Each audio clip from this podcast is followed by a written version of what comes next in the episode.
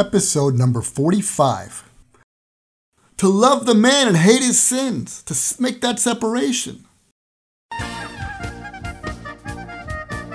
Welcome to the Higher Life Podcast Lessons from Authentic Judaism. Get the inspiration you need for personal growth. Hosted by Rabbi Mitterhoff. Shalom, this is Rabbi Eliyahu Mitterhoff with this week's Higher Life Podcast. The Torah portion of the weekend is Mishpatim, how to become pure, doing the right things for the right reasons, and a powerful parable about a blindfolded traveler, great story about the Chafetz Chaim, and peace in your home, Shidduchim, making partners. And now, the Torah portion of the week with novel ideas from the classic commentaries.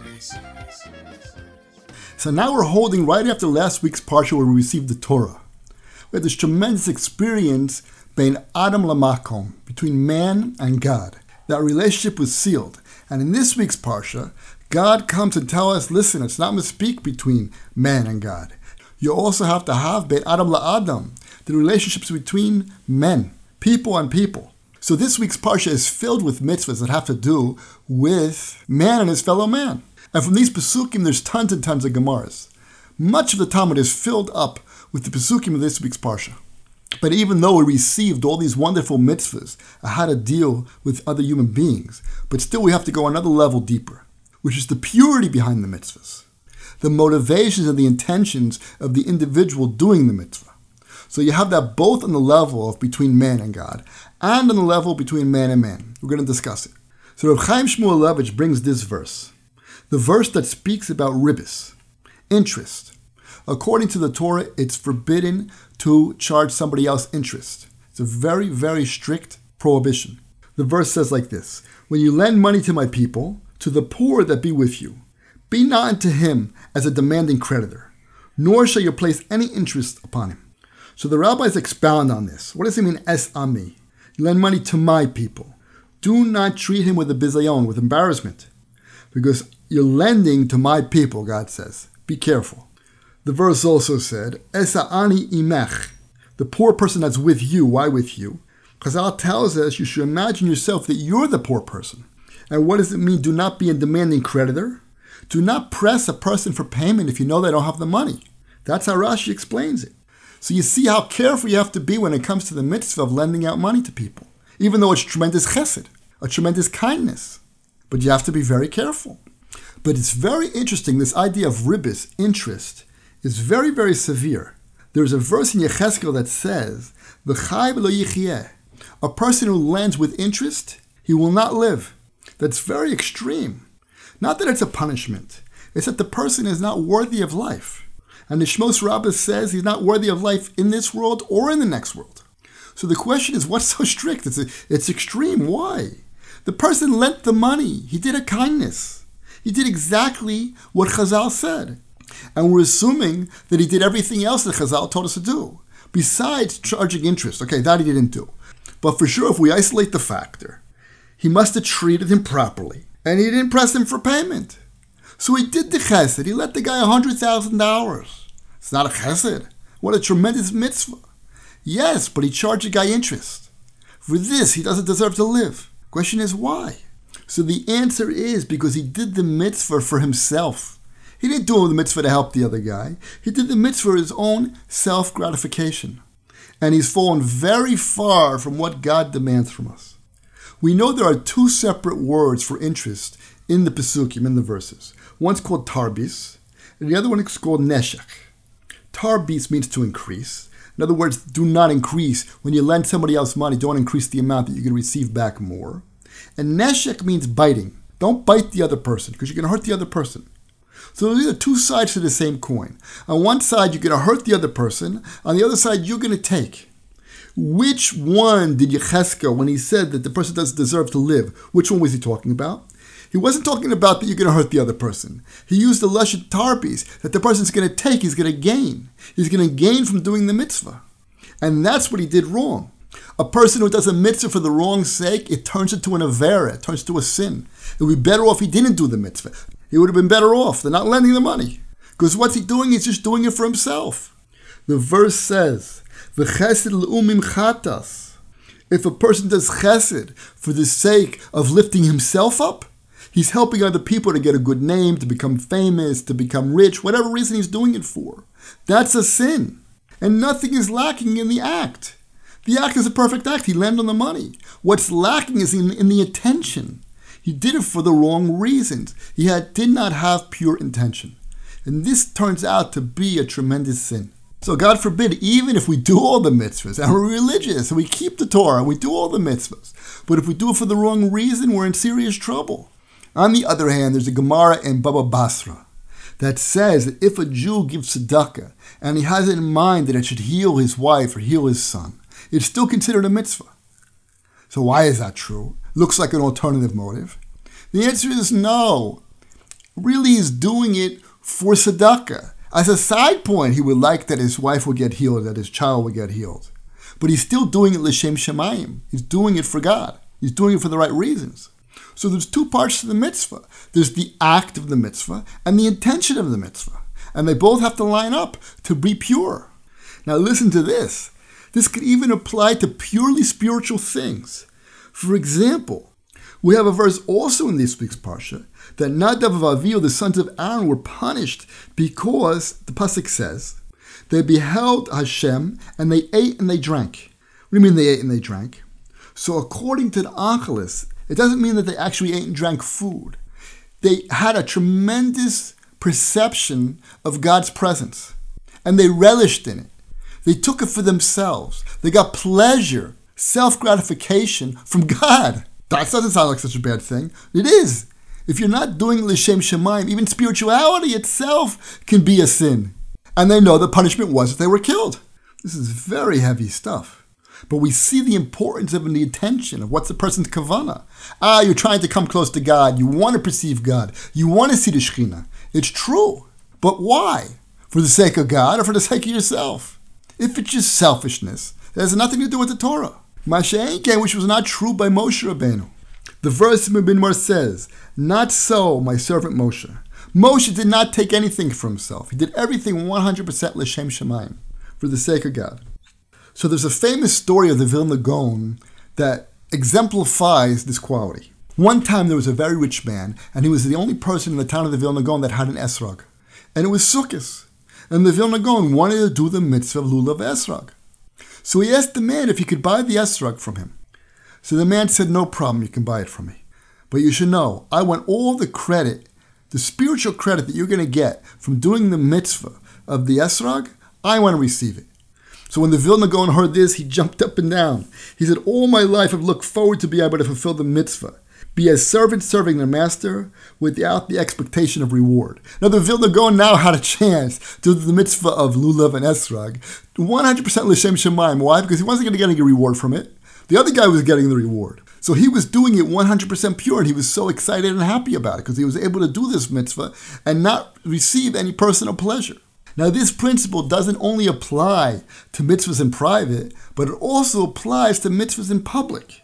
For example, Sameach Chassan Makala, making the Chassan and Kala happy at their wedding. This mitzvah also has to be done l'shem shemayim. Uh, everybody's looking at you and you're dancing and you're in front of them and you're making fun. But it has to be 100% l'shem shemayim.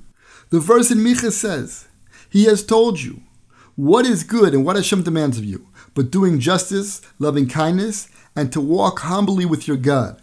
So the Gemara in Sukkot explains that walking humbly with God means doing the mitzvahs of Sameach Chas Makala, making happy the bride and the groom, and properly attending the dead.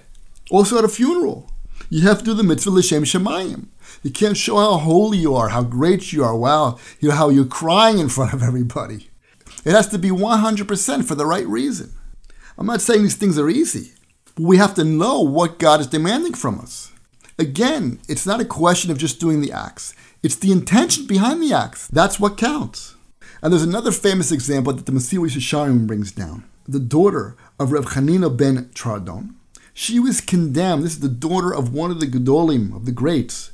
She was condemned to live among the harlots, the zonot of Rome. So why did she deserve this punishment? It says one time she was walking before the nobility of Rome, and they remarked, How lovely this young woman walks. Then she was even more careful how she walked. So most people read the Chazal the opposite. They were saying, Wow, how sexy she looks.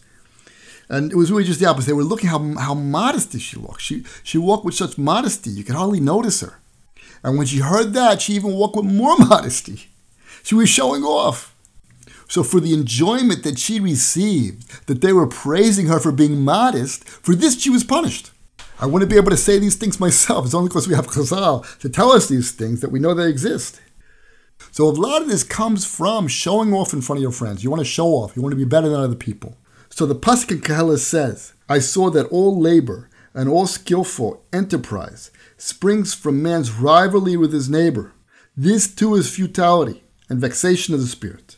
So this rivalry doesn't mean specifically in having a better car and having a better house. It also means in terms of mitzvahs.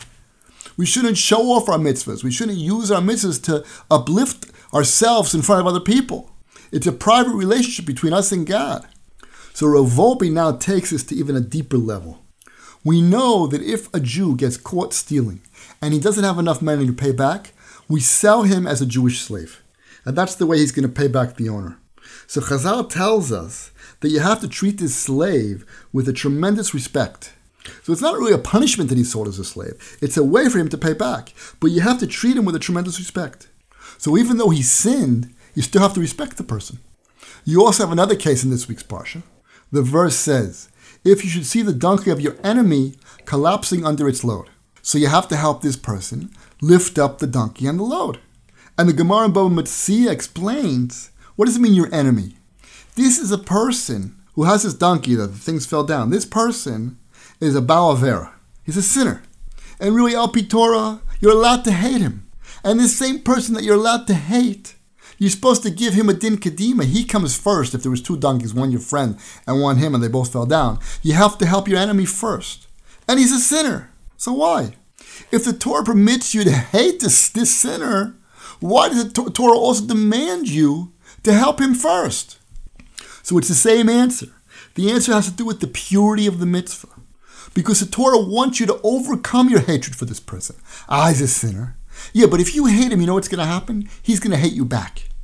And then it's going to be pure hatred. And then the thing is going to turn into not L'Shem Shemaim. Not like you're hating him because he did against God. You're going to hate him because he hates you and you hate him. It's going to become a personal thing. It's going to drop to the level of your personality being involved. So the mitzvah of hating the guy is not longer to be a mitzvah anymore. You're doing it for the wrong reasons. You don't hate him because he did an Avera. You don't hate him because he's against God. You hate him because you hate him. So the Torah came along and made a mitzvah. This is beautiful. The Torah came along and made a mitzvah to take away that hatred, to make sure that what you're doing is l'shem shemayim, for the sake of God. So what does it mean that the Torah gave you permission to hate him? To hate his maisim, to hate his actions, not him, not him personally. You hate what he did. You have to separate the actions from the person. Rav Yerucham explains that this is a very high level to separate the actions from the person. Most people can't do it. But that's what the Torah requires from us purity. If you see a fellow Jew who's a Balavera, he's a sinner. He doesn't keep Shabbos.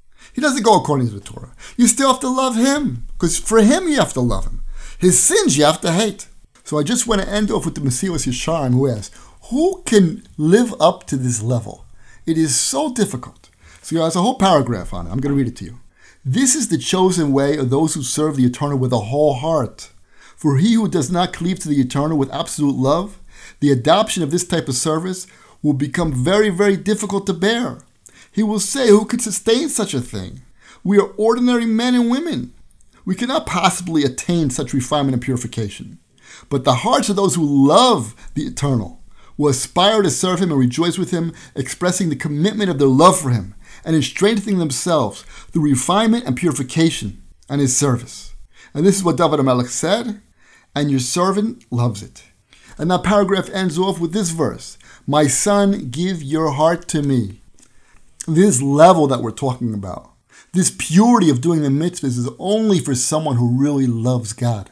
Only someone who really loves God can keep up with this type of refinement, to reach to these levels where they do the mitzvahs of purity, without taking for themselves. So, in conclusion, we have to know that these levels exist, and the way to get there is through love, through the love of God. And I would venture to say that's why at Sinai, at first the Jews had the experience of God which opened up their hearts, which made them realize that they're dependent 100% on God. And everything He's doing is a chesed for us. And the whole world is created for us, only for our good. And everything is a blessing. We can't count our blessings. And then, after we experience that love relationship, then we move on to the mitzvahs bein Adam lechavero, between man and man, where it's so difficult to have purity, to be pure, to love the man and hate his sins, to make that separation. So, in order to get to these levels, we have to increase our love of God. Here is a powerful parable to open your mind and help you reach your potential. The Chafetz Chaim has a parable. One time there was a weary traveler, and he stopped at a crossroads. He didn't know which way to go. He was lost. So he asked these two farmers who he saw in the field, Which way should I go? How do I get to town? So they said to them, Listen, if you go right, it's going to take you a couple extra hours, but it's a much better trip. On the other hand, go left, it's shorter, it's true, but you're going to have to go through a forest that's filled with all these thorns and wild animals. So the guy said, Listen, I'm too tired. I want to go the shorter way. These thorns and wild animals are not going to bother me. I won't even know they exist. So the farmers said to each other in amazement, What's with this guy?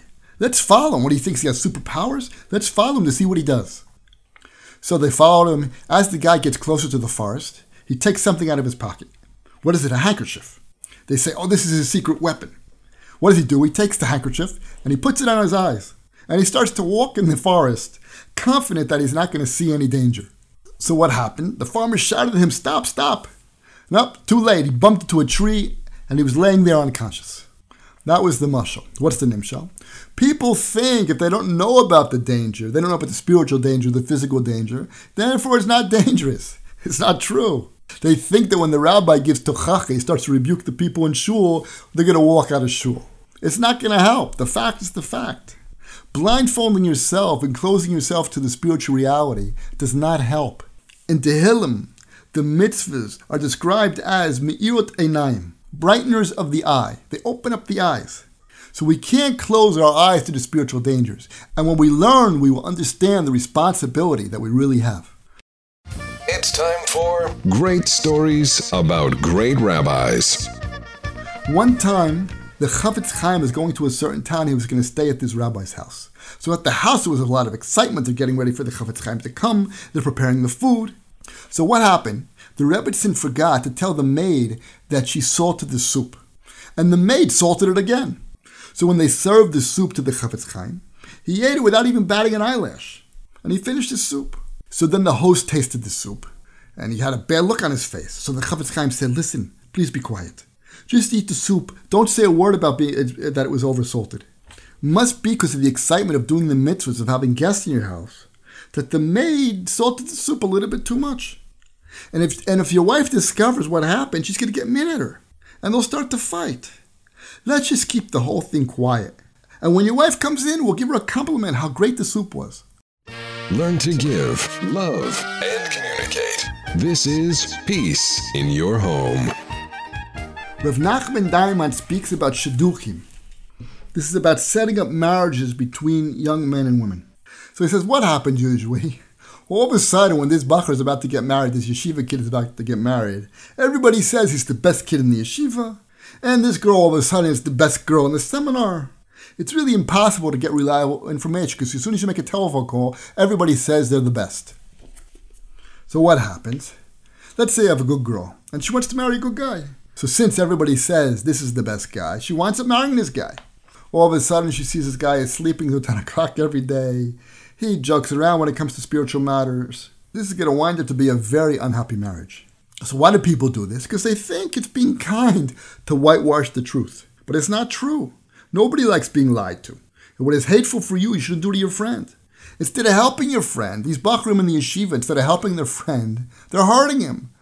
Because the, the parents of the girl call this guy up, they call up the friend.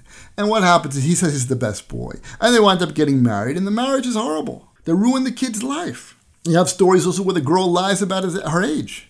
And after they get married, they find out that he's, she's four years older than him. Destroys the marriage. So this is a true story. One time a young man came to him and said, Rav Steinman wants me to divorce my wife. Now he was married to an orphan. So the people who set it up, they set up this orphan with this boy. So he met the boy. He said, "Wow, what a great boy! This boy is even good enough for my daughter. What's the problem? Why could Rav, why did Rev Steinman say that he has to divorce his wife? He couldn't understand." So he went to Rev Steinman and he asked about the boy. Rev Steinman says, "Yes, it's true. I told him he has to get divorced." So he said to him, "Yeah, but the boy told me for sure you'd have to hear his side of the story." He says, "Listen, this boy is so not well that he forgot that he had an attack inside my house. He had some kind of sickness, obviously. Maybe he was an epileptic. I don't know what." But they didn't tell the girl. The boy looked good, seems like a nice boy, but he was really physically or mentally sick. So the people who set it up, they figured they'd get this orphan girl and they'll marry this girl to this boy. But they destroyed the girl's life. They did a mitzvah for this orphan. They made the girl miserable. And now it comes out even worse because everybody's going to know why he got a divorce. So he'll never be able to get married. So he says that his Rosh Yeshiva was just the opposite. He would tell the parents exactly who the boy was. So the yeshiva bachrim getting upset. Comes along his father looking for a guy to marry the daughter. And they go to speak to the Rosh Yeshiva about the boy. And the, the Rosh Yeshiva tells him everything. The boys are like, Rebbe, what are you doing? You're ruining our shidduchim. He says, listen, today you're angry at me. But in the future, you're going to be happy. Why? Because you'll get a girl who's fitting for you. You don't want a girl who's not fitting for you. And she doesn't want a guy that's not fitting for her. So now we have to find the balance of how much you say and what you say and what you don't say. So, for example, if they ask you, how does the boy look? And he doesn't really look so good, you don't have to say he's ugly. You can say, listen, looks are a matter of taste. Let them meet and let her decide. But when it comes to personality, for example, if she's looking for an extrovert and he's really an introvert, don't say that he's an extrovert. It's not true. So he says you can subtract 80% of what you hear and 20% you can keep. If three people all said the same thing, you could assume it to be true. Also, you have to read between the lines. What was not said is very important. What was not said. If they said he's extremely sociable, they didn't mention a word about his Yirat Shamayim, but nobody talked about whether he had fear of heaven, whether he was exacting in mitzvahs or not, you can assume there's a problem in that area. Now, also, once the couple meets, forget about everything that was said. They should forget about everything that was said. They have to see each other for who they are. Because if everybody said he was an extrovert, and she meets him and he's an introvert, so that means he's an introvert. So just forget about it. At that point, they have to make their own decisions. And another rule is never speak about money matters with the chassan and the kala, with the young boy and the girl. Do not bring money into it. Don't let them deal with the money at all. That's between the two parents. Even if the father in law wants to support this boy to learn, that's between him and the boy's father. Because these fights that you have at the very early stages can last an entire marriage. 25 years later, the girl's saying, Why did your father do this thing? Why did your mother do this? So keep them out of that. I just want to end off with the story that he brings at the end of the chapter. I don't know why he brought it here in Shidduchim, but it's a big foundation in marriage. There was a woman that came to him, was 44 years old, and she says, I'm now interested in getting married. So he says, Why do you want to get married? At this point, you probably can't have children anymore. She says, I know, I just have a feeling I want to get married now. So he says to her, Let's talk about what happened until now. Why didn't he get married until now? So this is very harif, it's very sharp, but this is how the story goes. He said it's probably because you you were too egotistical and you wanted an easy life. You didn't want anybody to tell you what to do. You wanted to travel when you could travel. You wanted to do whatever you wanted. You didn't want a responsibility of children and a husband and having to take care of things. So she admitted to that. It's true. You're right. So he said to her, Listen, there's two parts of life. There's before 44 and after 44. Before 44, while you're young, a person can do whatever they want, whatever they're in the mood for. They can eat whatever they want. They can travel wherever they want. No problem. But after 44, signs of age start to show up. And you start to realize I can't eat whatever I want. I can't do whatever I want. I can't travel wherever I want. Person is tired, maybe doesn't feel well. And they start to realize that they're not in control of their life, but life is in control of me. So you say, what happened with you is you realize, oy vey, who's going to help me through this? I have limitations. Who's going to help me out? And your confidence started to shake. This is very sharp, but this is what he says.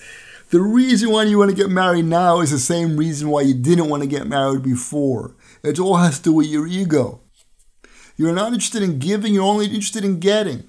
You didn't want to get married before because you didn't want to give. And you want to get married now because you want to get. He says, each one of us, we destroyed the plan of creation. The plan for marriage is that the husband should give to the wife and the wife should give to the husband. And they shouldn't be concerned about what they're going to get. They have to be concerned about what they're going to give. So the husband quotes the Chazal that says, A proper wife does the will of her husband.